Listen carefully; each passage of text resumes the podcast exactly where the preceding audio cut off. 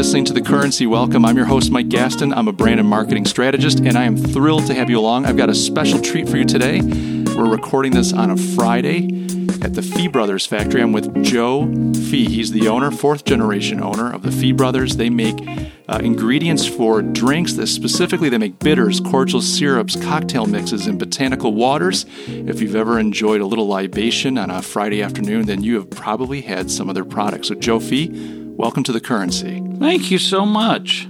It's uh, an honor to be here. I am surrounded by history. This company's been around since the 1800s. 1864, March 5th of 1864 is the oldest piece of paper we've got. That's amazing. And we're sitting here, you folks, you can't see this, but we're sitting, the company has. Um, has their offices and their manufacturing facility in Rochester, New York, in the city on uh, Plymouth Ave. But we're sitting Portland. in a room, Portland, Portland Ave, Portland Ave, and we're sitting in a room uh, that they've dedicated to the history of the company. So there's all kinds of historical artifacts, old desks, ledgers, books, bottles, labels, uh, chemistry equipment. It's quite amazing the history here. So it's uh, really cool to be talking to you. So, Joe, tell us a little bit about the company, just for the listeners. Not everybody's a drinker, but tell us a little bit about what you guys do and maybe how you got there, because I think your history is pretty interesting. Well, currently we're a bottling plant essentially, but uh, originally uh, the the four brothers, uh, James, Owen, John, and Joseph, uh, got together and uh, had a storefront at the corner of Main Street and South St. Paul, which is now South Avenue, where our convention center stands in downtown Rochester which was one of the biggest four corners in Rochester at the time. And that's the oldest piece of paper we got is the lease that James signed for that storefront for $450 for the year. and it was a great big storefront. And he sold cigar and produce and millinery goods and, and like that. Started selling wine and liquor and was importing wines and liquors um, eventually started making his own wine, um, gave up the store, kept making the wine. Okay. We didn't grow our own grapes, we bought from the local farmers. Um, and started, you know, distributing liquor. We had quite a lengthy list of, of liquors and other people's wines that we distributed. Uh, along comes Prohibition, and the liquor went away. Sure. But we kept making the wine because it was considered to be of suitable purity for use uh, on the altar as sacramental okay. wine. Sure. Further, it was legal for homeowners to make a certain amount of wine in their own home for their own consumption. So we could sell kits for people to do this. Um, and now, not everybody wanted to do it themselves. They, uh, you know, maybe they'd had a bad experience with it. Maybe they just didn't want to be bothered. So we could go into your home and set up, you know, a, a two, three gallon jug of grape juice. So it was like a service. Like a service. Okay. Exactly. And get it all fermenting and come back uh, the requisite amount of time later and bottle it off for you, slap a label on it, and what have you. And you would get a better outcome because if you do it on your own, it's hit or miss. I would imagine. It is. I've even tried it myself, and it's hit or miss. um, so somebody kept track of the people that used that service mm-hmm. in a record book. Mm-hmm. Well, my father took that record book down to our main library and got the city directory from the time I started looking up names.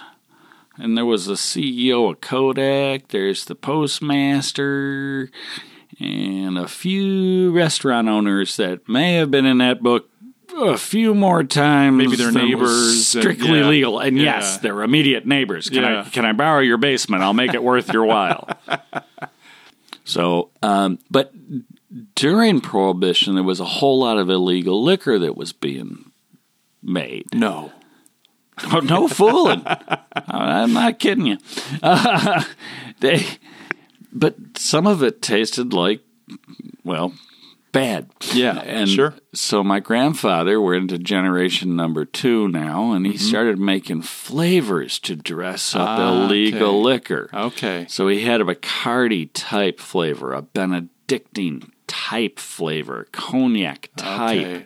So during Prohibition, it was illegal to make mass quantities of alcohol and sell it, but individuals could make their own alcohol at home under a certain Wine, wine. They So only so could make hard liquor. Okay, so so this was kind of the little loophole, and your your family was servicing by helping make a better product for people, and then your your grandfather got into flavoring because the product that was coming out that individuals make on their own wasn't that good. Right. Gotcha. So so yeah, I mean that the the, the bathtub gin was was illegal. Okay. But we made wine that was good for use on the altar. That was legal. Yeah. That was legal. Tell tell me a minute. I you know we've we've uh, talked before. I'm a little bit aware of this, but tell the listeners just a little bit about how many different wines are you making for the church? Because I think a sacramental wine, I need one bottle, right? Doesn't matter because no one's really drinking it. It's just for the communion service. Right. But what did that catalog look like for the church? There was twelve uh, that I'm aware of.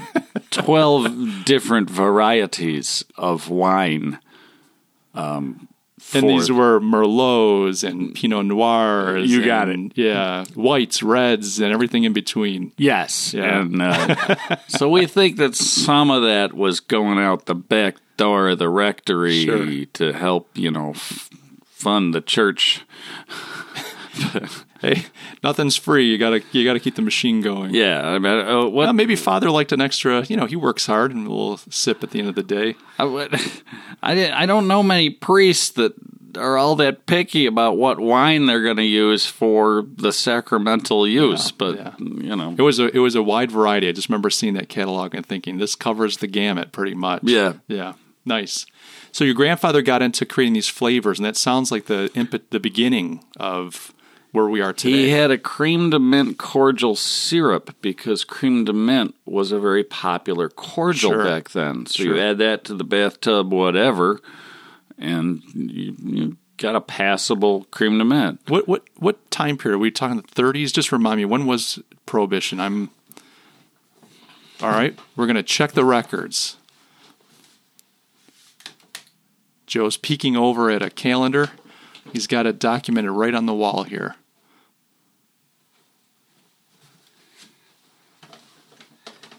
Nineteen twenty to nineteen thirty three. Okay. Wow.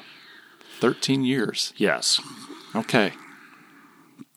Yeah, so when prohibition came to an end, everybody and his brother jumped back into the wine business. My grandfather tried to make a go of it, but his um, you know cash reserves had been somewhat depleted, and the state was making life miserable. Highly on- regulated. highly regulated Sure. and there was a bunch of people with more money, and he decided, you know, to heck with this. Right. We're giving up the wine, and he kept the non-alcoholics. Yep.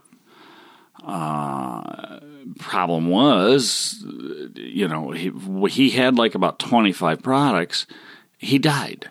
Oh, okay. And Was my- he younger than expected?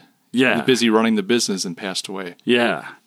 My father was a schooled chemist. He went to St. Bonaventure and, you know, had Good his school. BA in, in chemistry. A BA? BS. BS. probably, BS. yeah. BS. Yep. And um, he came back to the business and he found my grandfather's recipe book. Okay. And the recipes were written in code. Oh no. So all the recipes are indecipherable. Well, he could sort of sniff through some of them. It, it said things like take a scoop of Xmas. well, what the heck is Xmas? Yeah. And which scoop?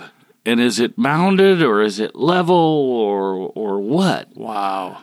Wow. So he sort of had to do some stuff by trial and error. He was able to save about five or six products from what had been maybe 25 or 30. Okay. And he went on to develop another, you know, 50. My sisters developed about 60. Um, some of them have gone away. They weren't all hits. So right now we're at about 99 products. Wow, 99 SKU. No, that you have more SKUs, 99 products. You've got multiple, multiple bottle sizes, sizes. yes. Wow, wow. Only one of them's mine.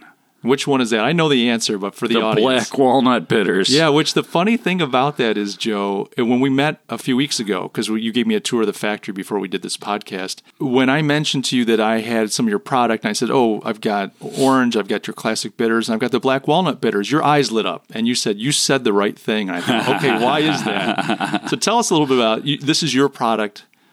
Tell us a little bit about oh, it. My sister was screaming too busy to do it when I asked her. I said, "You know, I've got some. I got an idea here, and uh, I think we need to do a walnut bitters." And she was just running around crazy, and she she said, "All right, look, I'll get you started on paper." And largely, what we do is we'll call the different flavor houses, mm-hmm. and we work with four different flavor houses. First of all, we ask them to send us their walnut flavors. Mm-hmm. Well, from four houses, we got about twelve different flavors. Sure. four of which were black walnut, and there's a difference between Yeah. an English walnut and a black walnut. Yeah. Um, but then we also ask them because these guys are brilliant. You know, what would you? Because it's not just walnut flavor in there. There's other complementary fa- flavors Okay. that um, Do they enhance, enhance, or like vanilla. Vanilla is like the salt of the flavor world. Oh, yeah. You know, it it goes it enhance, enhances everything. Yeah. But there's also you know vermouth, Hmm.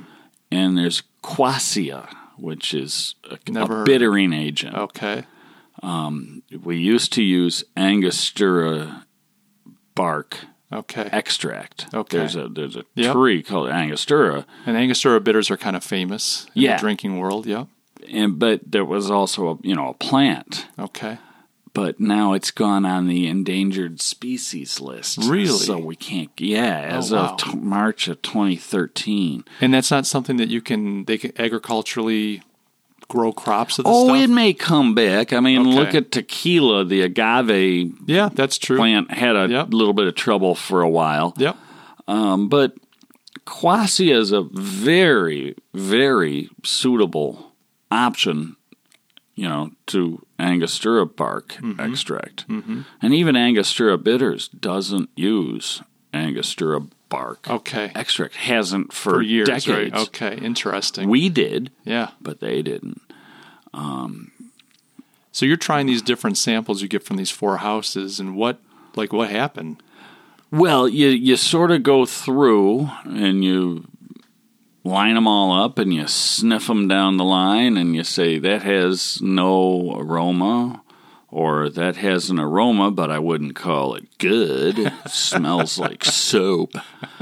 Um, and you you sort of start to eliminate certain things and then you make up a test batch and you say, okay, if we were to take this basic batch of the other flavored things and put it together and then we'll divvy that up into little bottles and we'll put in this flavor into that bottle Oh, so you this flavor into that bottle, Yeah, this okay. and you say okay which one's giving me the the biggest you know thrill in my throat Yeah. uh, and so eventually found that the the black walnut bitters had more aroma and and were more flavorful. Hmm.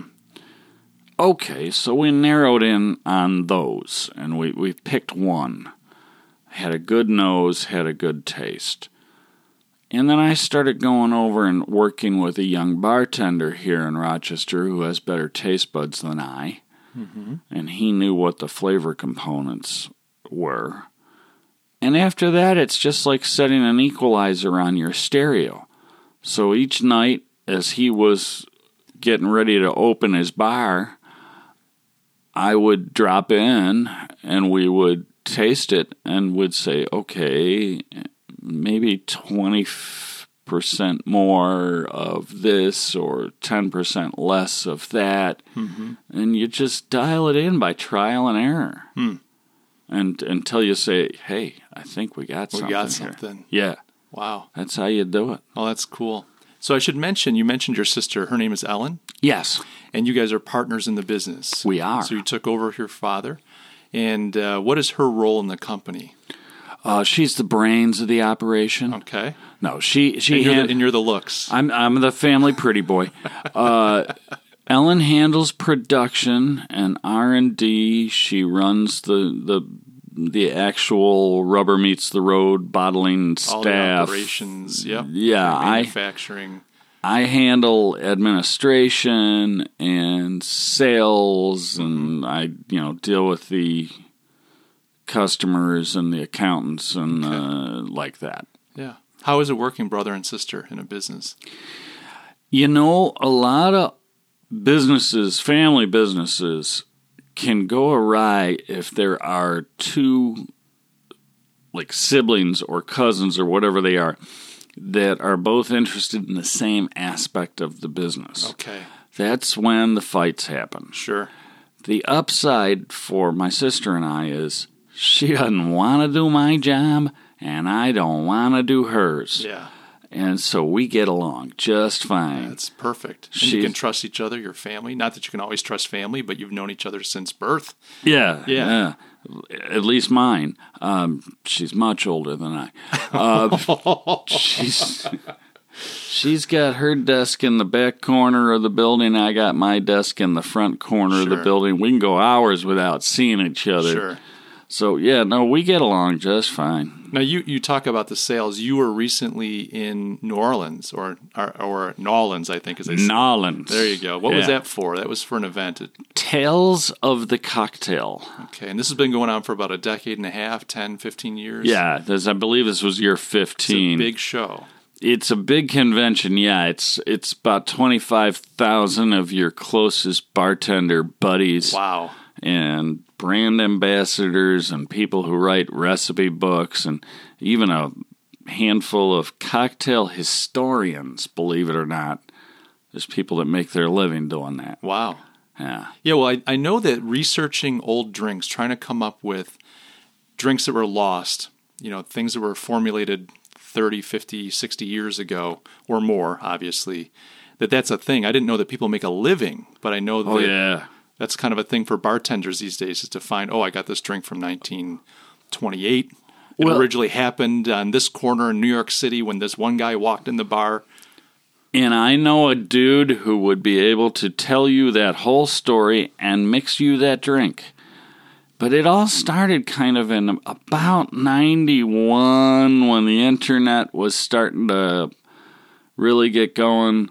This is the revival of the cocktail Yes. as a drink. Yes. It's a huge explosion recently. bartenders started talking to each other and there were more resources online and it became quite uh, a popular thing um, and that's when i think the cocktail the, the craft cocktail movement came into its kind own kind of got born.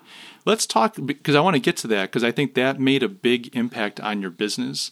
Let's talk a little bit about the business before the rebirth of the cocktails. So you, the company goes through all these changes. Starts out selling cigars, lettuce, deli meats, whatever. Gets into wine and liquor, distributing, making its own. You've got prohibition. Then you're doing the sacramental wine, uh, the sacred spirits, as it were, and uh, then prohibition's over. You guys during that period of time we're also doing the the servicing. You get into the flavoring. You try to get back into wine, but it's too competitive, too regulated. Now we're your father's involved. He's recreating all these formulas that were lost when your grandfather passed away prematurely in the coded the coded recipe book. So now the company at this stage where your father's taking over is sounds like it's primarily focused on things like bitters, cordial syrups, flavorants. right So now, fast forward up to you and Ellen have taken over. But this is before, I'm assuming, the craft cocktail revival. I don't know how long you've been the owner of the business. Well, taken ta- taken over is uh, is, family is a family loose transitions. a yeah. loose term. Uh, Mom and Dad both passed in 2015. Okay. Okay. 38 days apart from each other after Wow. s- nearly 68 years of marriage. Wow. So when I first came back to the business in 91, So you came back right then. Okay. Dad was uh, still a, a force to be reckoned with, shall we say. Sure. Sure. It was not always smooth sailing. Um, you know the TV show The Big Bang Theory. Yeah. You know who Sheldon is? Uh, not He's a big. the the really neurotic yeah. Okay. scientist. Yeah, my dad was largely Sheldon. Okay. He, he had his own ways, shall And we say? wanted to have his fingers into everything. Probably he couldn't just let you loose to do your own thing. He needed to know that you were doing it his way. Yeah. Okay. Mm, Problem is, he had never made a sales call in his life. Sure. So what? Yeah, my question was going to what I was leading up to, and I'm glad you pointed out when you joined the company. What was the company like? We don't have to get into numbers, but financially, was it strong? Was it struggling before the cocktail explosion? Because you're in this little factory in, a second-rate city in the country, selling something that isn't. It, it, it, it oh, how do I describe this?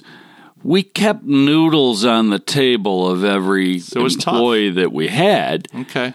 Um, there were good years and there were bad years, but but we had a solid base, largely in part because we'd been around for so long. So our brick and mortar is paid for, our Sure. stainless steel is paid go. for. So you didn't have lots of overhead. So financially, you were in a better position that way. Now that that made things That's a big deal. easier. Um, it it could have been better, but you know we were able to keep it afloat. Sure. Okay. So you're solid. And I'm not trying to diminish the past. I'm just trying to get. I think there's a story in what happened once the cocktail, craft cocktail thing exploded. Oh yeah, And and for listeners that don't know this, if you're not a drinker, if you if you do have a, a, a drink once in a while, you'll see it in the bar. You'll see Fee Brothers bottles behind the bar, bartenders using them. But this company is manufacturing and distributing its product, manufacturing locally, distributing all over the world. If you're anywhere in the United States, you're going to see it. Anywhere, all over Europe, you're into South America. You guys are all over. There's some mm-hmm. markets you haven't penetrated, but not we much. were on six continents. Unfortunately, our distributor in in South Africa went bankrupt. I got to get back down there and get back to work. which which I refuse to tell my wife that. The listener, listeners may or may not know my wife is South African and would would volunteer for that. She'd probably do it for free if you just paid for airfare to get there. Oh, that's all I needed. So I I actually went on a vacation, a cruise down to Antarctica, mm-hmm. and took a few bottles of our product down there. Not that I was figuring to sell down there, but I was told there's a bar down there. and you wanted to have a I wanted to have a picture of our stuff on the bar in Antarctica, Oh, and I could never find the darn bar. oh, you couldn't find the bar. I asked everybody on the cruise ship. Nobody knew where this darn thing was. Sounds like we need to do another trip let's to go. the ends of the earth. To the ends of the earth. if you ever get the wild idea of going to Antarctica, don't do it. oh, I can't. I, with what's there? Those penguins that look so cute on TV, they are filthy, smelly little beasts. Honest to God, There aren't enough mixed drinks, huh, Joe? there's not enough. You just go straight to raw spirit. so you joined the company in '91, and uh, Well, like I've been were screwing caps on bottles Since you were a I was toddler, age right? six, Yeah, okay. you know, and sweeping floors. Sure. But that was '91 is when I got you out of college. Okay, and up until that point, the company was ticking along, but it, but it's not like it is today. No, Okay. Guys, my guest today is Joe Fee. He's the uh, co owner of Fee Brothers along with his sister Ellen. We're talking today a little bit about the history of the, of the company. When we come back in a minute, we're going to talk about the brand and some insights that Joe had and, and how the craft cocktail explosion has changed the face of the business. If you want to check out Fee Brothers, just go to feebrothers.com. That's F E E B R O T H E R S dot com. You can find out all kinds of information. There's a great history. There's even a contact form if you want to get in touch with them and uh, communicate. We'll be right back in just a moment.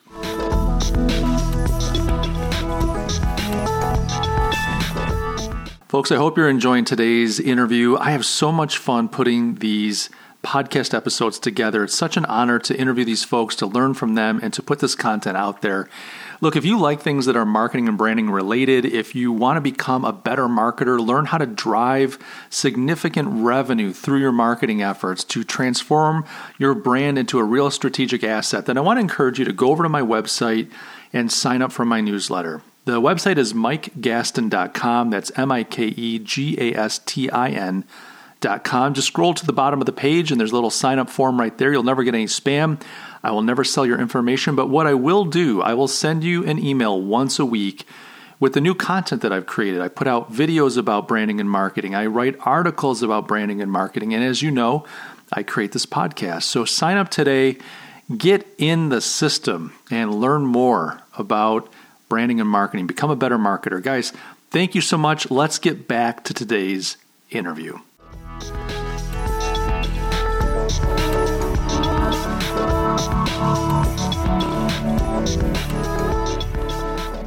And we're back. My guest today is Joe Fee. He is the uh, president and co owner with his sister Ellen of Fee Brothers, a uh, manufacturer, distributor, and uh, of, of bitters, cordial syrups, cocktail mixes, botanical waters, anything that you would need to make a lovely mixed drink.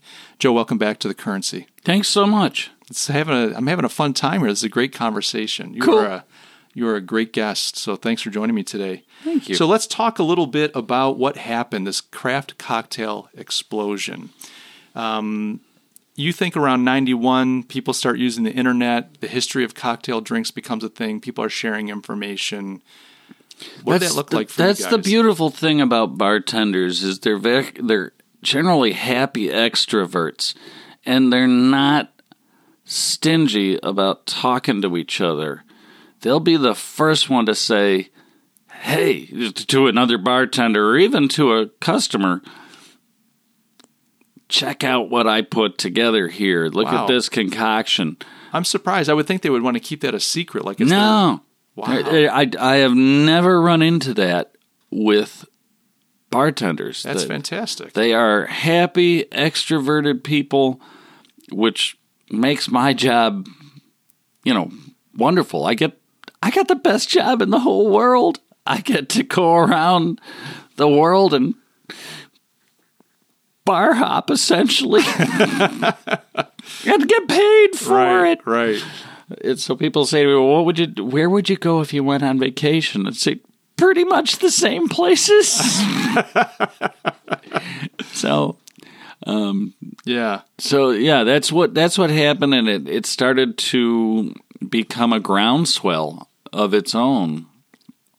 Uh, and these conventions started popping up. So you've got, like we talked about earlier, Tales of the Cocktail, thousand people for one week. Uh, it's just madhouse. Over in uh, Europe, the big thing coming up in October is the Berlin Bar Convention. okay That's an, that's another must do. And there's smaller regional shows that, that pop up around the world.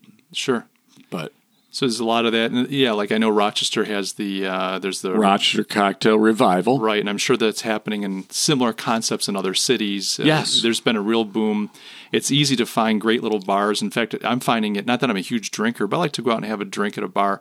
It's hard to keep track of the new places, and we're not a huge city here, so it's hard to keep track of what's popping up. And Right. And I, I would do a disservice to somebody if I started naming names, but there Yeah. are plenty. Yeah. You can go to rochestercocktailrevival.com sure, and uh, that will name a many bunch of the bars. participants. Yeah. Sure, yeah, but I think every city is experiencing this wherever I travel.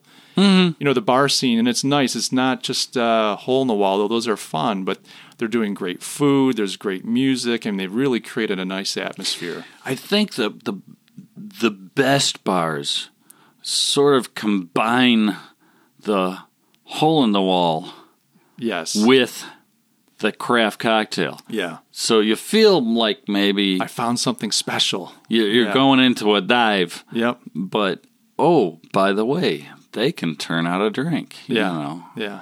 and I, it, what- it's it's where you feel comfortable, isn't it?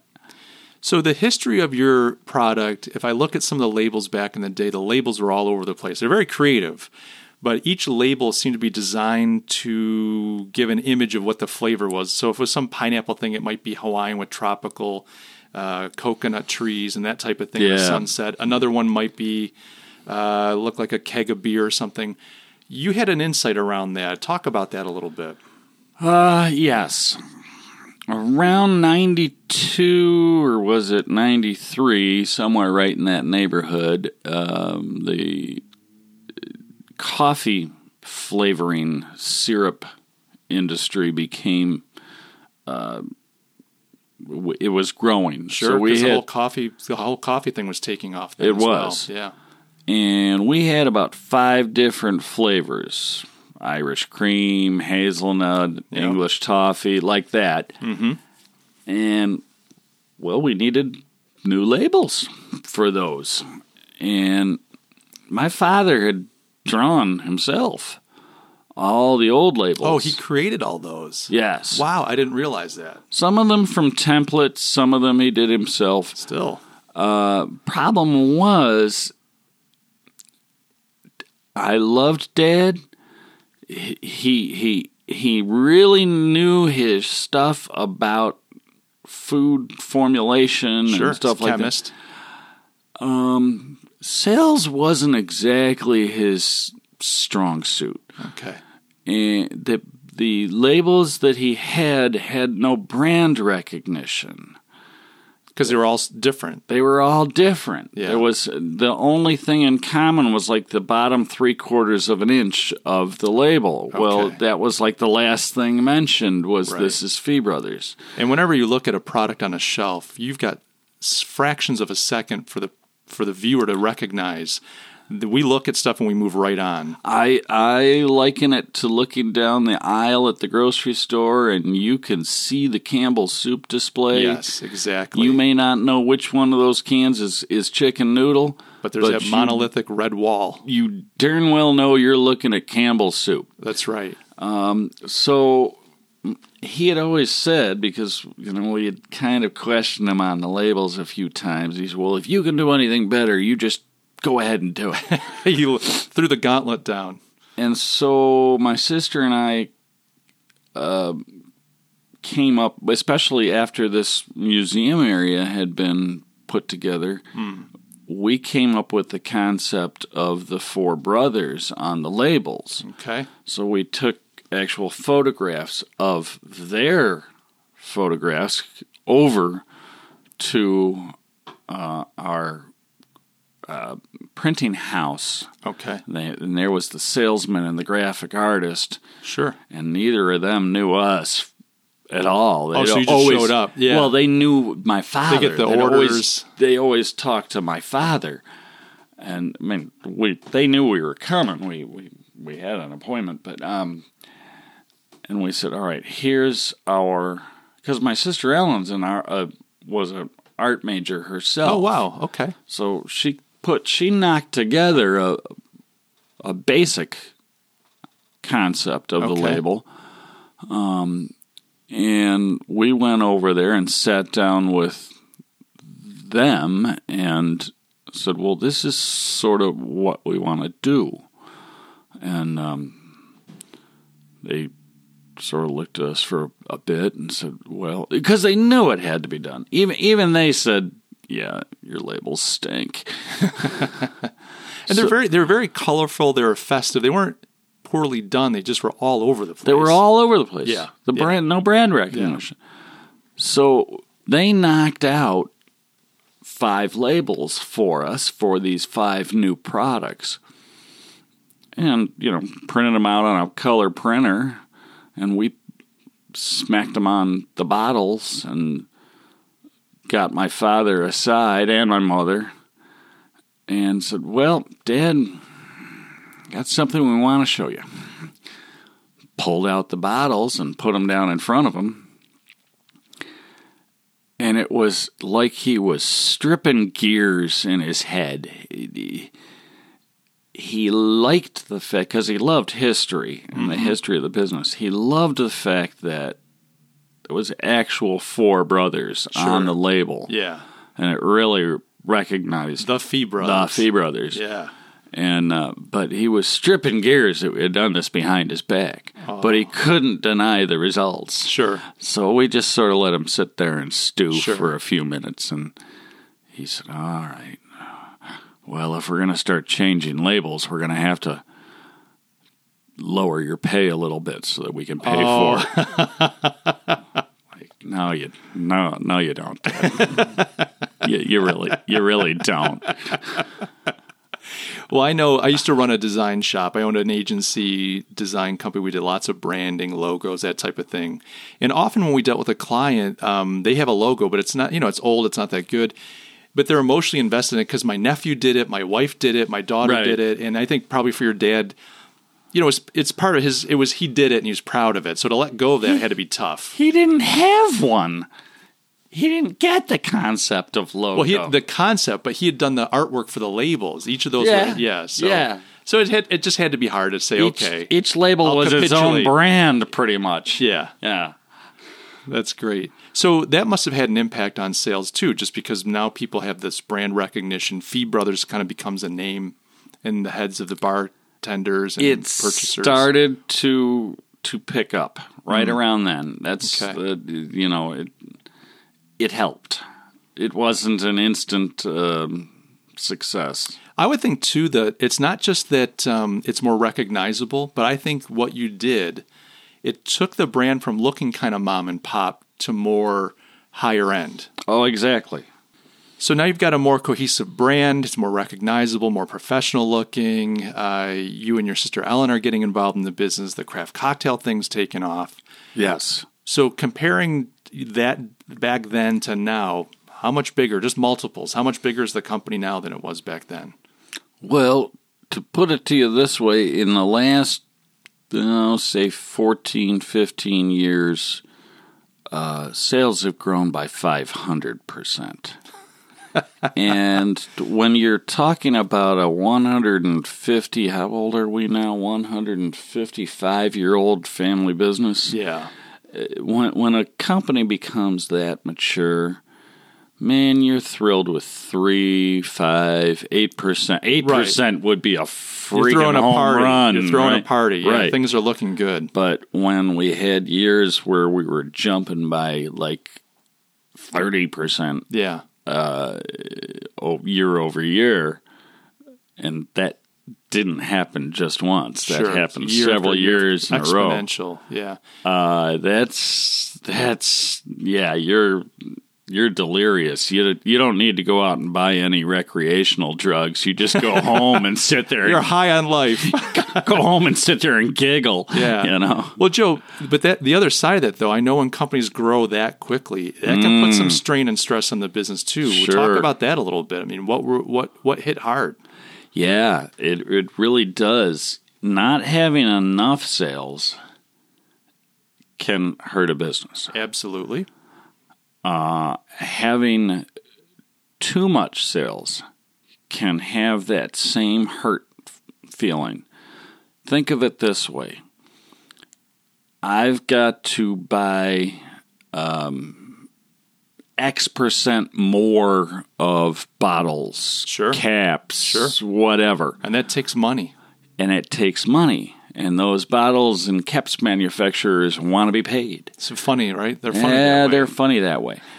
And the thing is, okay, I fill the bottles and I put the cap on them, and then it sits there for a couple months, right. and goes off to the distributor, and then the distributor pays me thirty days beyond that. If if they're good, sometimes you if probably they're have to chase them good, down. Yeah. and that for the most part, Okay. our distributors are pretty good. That's but, good. Uh, but you know, when you've got Cash flow. nearly a hundred different products, and you've got 365 days, 64 days in a year. Yep.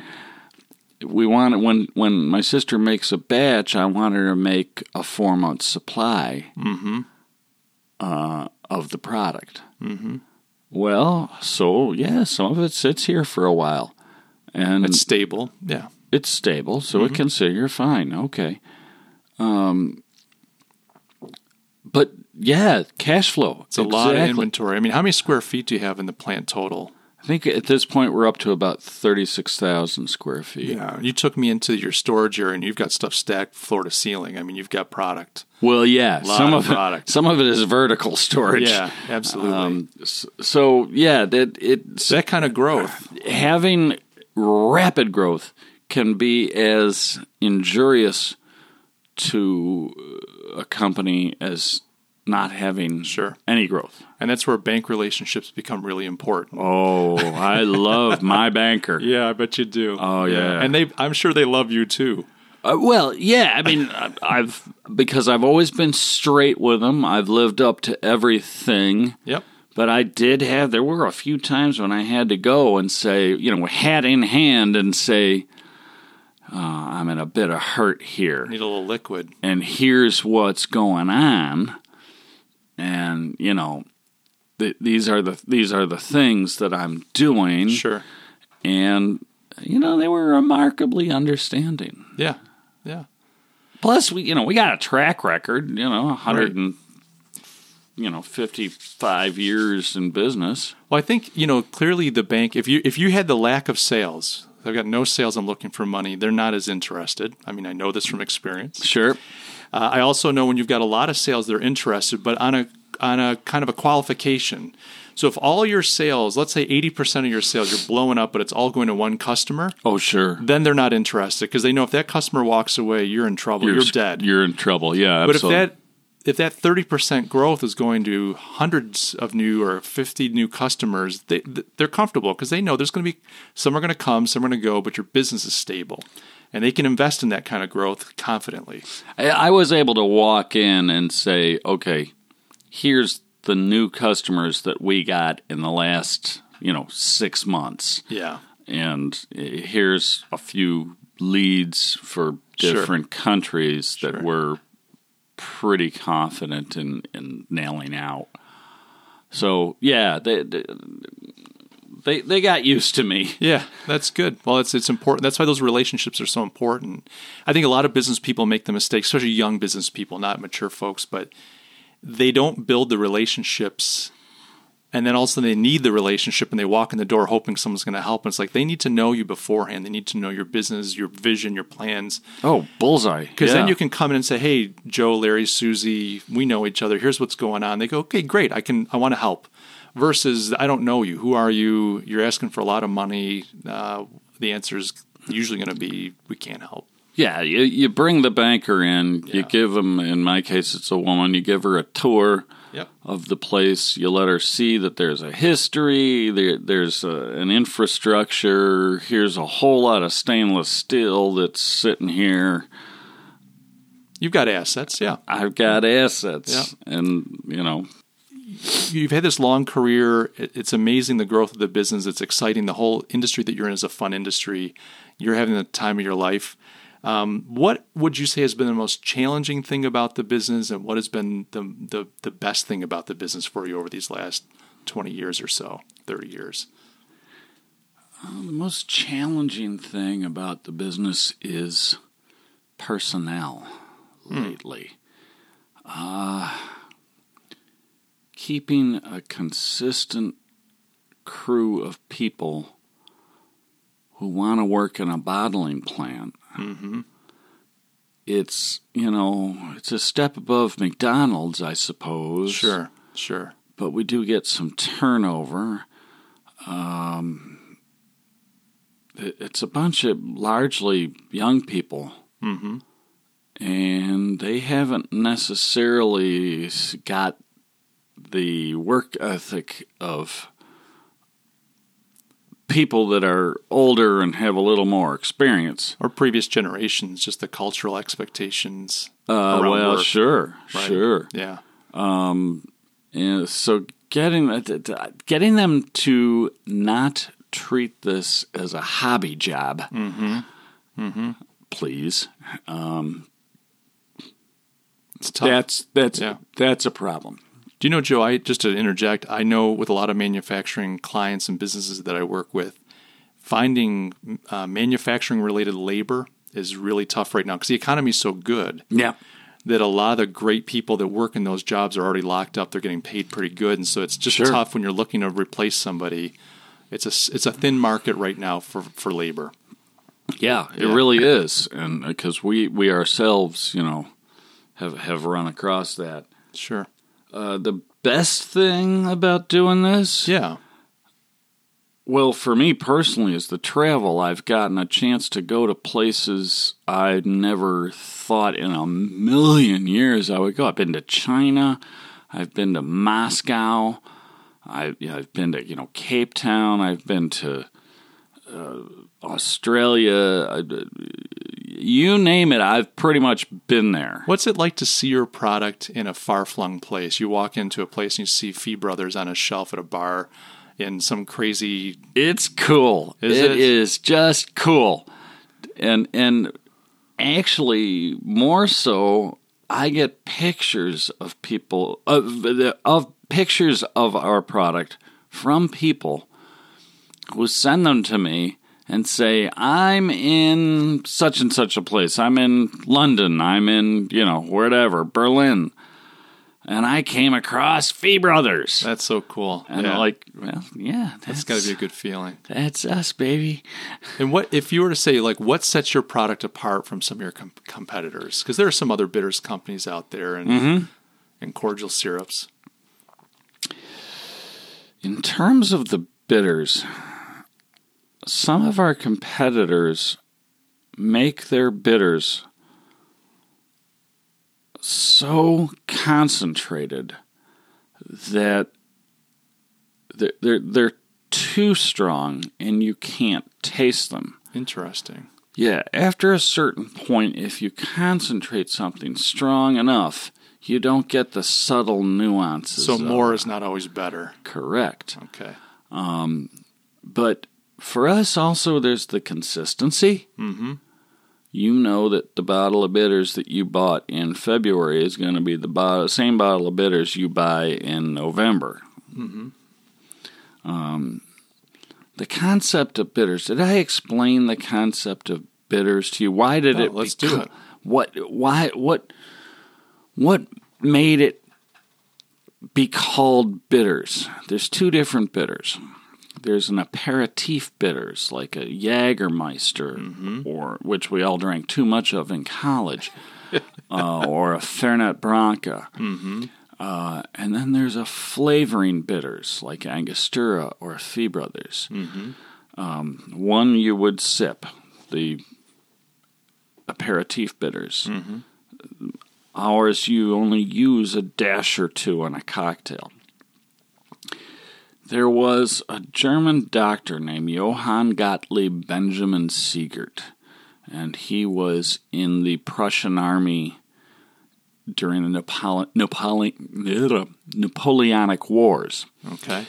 And he, when that whole campaign came to an end, he went down to um, Venezuela and joined the Liberation Army of Simon Bolivar. Oh wow. And Simon stationed him in a town called uh, Angostura, Venezuela. Oh, okay. So there's the question whether what he did came after the name of the town or came after the name of the plant. Sure. There's uh, differing opinions. And was the town named after the plant or the plant named after the Oh, town? right? exactly? Yeah. you know, at, the, at this point, at this point, who cares? well, he's down there. He's treating various patients. You know, some of them had stomach ailments. Mm-hmm. Probably most notably malaria. Okay. Sure. Well, his problem was his patients had no appetite. Mm-hmm. They wouldn't eat, and they were dying on him. He needed to get them to eat. Mm-hmm. Well, he's he's a European. He's used to having an aperitif bitter before For- dinner Sure. to stimulate his appetite. Well, he didn't have anything like that down there. Okay. So he starts extracting stuff. And aperitifs tend to be very botanical, very medicinal flavored. They're they're lovely, but it's it's kind of like Sure. it's it's a pleasant medicine almost before you eat dinner. Yeah, you're not going to drink them like a 7 Up. No, but they're very. There's a unique flavor to an aperitif. You got it. Yeah. So he he started extracting things and came across the Angostura plant. I still don't know whether it's a plant or a tree. I don't care, but the bark of it Sure.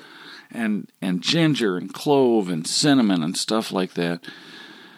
And when you extract things like that, you come up with a very concentrated flavor. And concentrated flavors taste bitter. Hmm. Okay. Grab a bottle of vanilla extract out of your closet, your cabinet, and taste it straight.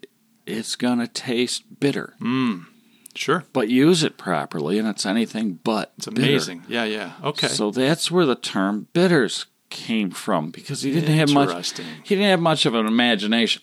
He so he'd give a tablespoon of this to his malaria patients, and it stimulated their digestive juices, and they started getting better, and they started to Gain eat some strength. Mm-hmm. and they and they you know they were they were all right so now we got to use our imagination a little bit he's in his tent one night you know he's got some of the local hooch lord only knows what it tasted like mixers are a little hard to come by in the jungle Sure.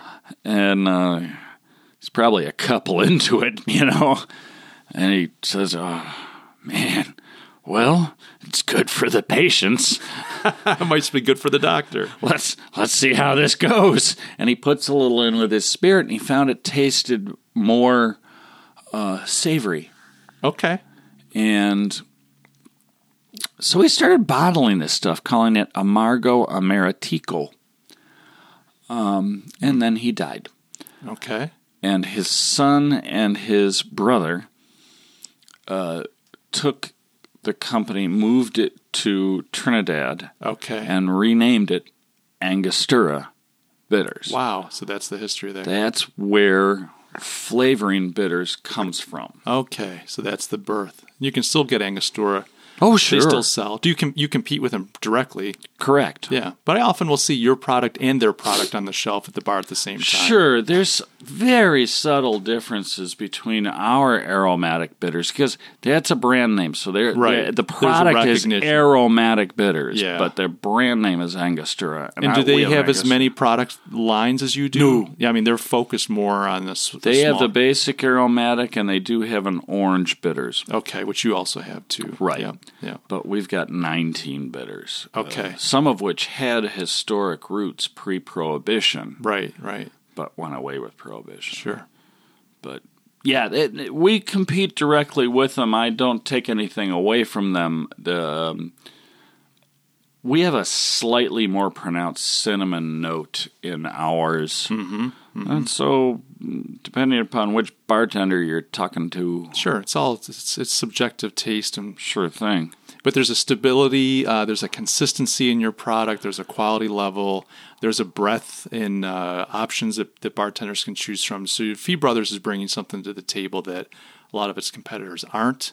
But you're saying to me that you've got the competitors put out a good product too, and it's really about what Yeah. you're trying to find. We've well experience- the the upside too is that we've we've got our brick and mortar paid for and our stainless steel paid for, Sure. so we can That's turn out bottles at a reasonable price. We Yeah. turn out a lot of bottles. Yeah, So the economies of scale being what they are, yeah, we can keep the keep the price down to something reasonable. sure. And we got the distribution network. So if you go from Wisconsin to North Carolina, You can find it. Yeah. you can find it. Joe, with the, I, I think the co- the cocktail kind of explosion, I don't see that going away anytime soon. We're not going to prognosticate. Who knows what the future holds? But assuming that that's going to continue full force and healthy, that people are enjoying cocktails and will continue to, where do you see the future of your company going over the next 10 or 20 years? What's your vision maybe for the company? Maybe that's a better way to ask it. Um, I would like to continue to be able to to you know I'm I'm I'm always worried about our people. Hmm. You know, I've got 15 families. You want to make sure? That You I'm worry, I you want to make sure that they're healthy, they're thriving, that you're taking care of them. keeping noodles on their table, baby. It- it- it- and so I don't see that in, in jeopardy at any time soon. but you take responsibility for it. I I'm constantly thinking about it. Uh, so I don't know that I have the crystal ball skills to say that you know, oh, next year there's going to be this thing that's going to happen, and it's going to be, you know, nobody else knows about it, but I do. right. I, I, I don't know that I have those skills. Um, I find if I manage the little things and I keep my ears open to the bartenders and going to these, you know, big events and listening to people talk, uh, the big things will come to me. Um, I am not the the I'm not the all knowing Oz, you know. Pay no attention to that man behind the curtain. I I don't have I don't have those skills. But I can listen. My guest today has been Joe Fee. Joe is the owner, along with his sister Ellen, of Fee Brothers, makers of fine cordial syrups, bitters, botanical waters, and cocktail mixes. Please check out his company. They are at feebrothers.com, F E E B R O T H E R S.com. And uh, if you want to get in touch, there's a contact form on the on the uh, site. Check out their product, maybe at your local bar. Take a look behind the counter and We applaud that. yeah, and, and talk to the bartender and ask them what they think about Fee Brothers. Joe, thanks so much for being a guest today. I really enjoyed our conversation. Thank you, sir. Folks, if you haven't already, do me a favor, make sure to subscribe to this podcast. You can find it on Apple Podcasts, iTunes, Google Podcasts, Stitcher Radio, Spotify, anywhere that fine podcasts are provided. I am your host, Mike Gastin. Please know that I love you all, and I will check you in the next episode.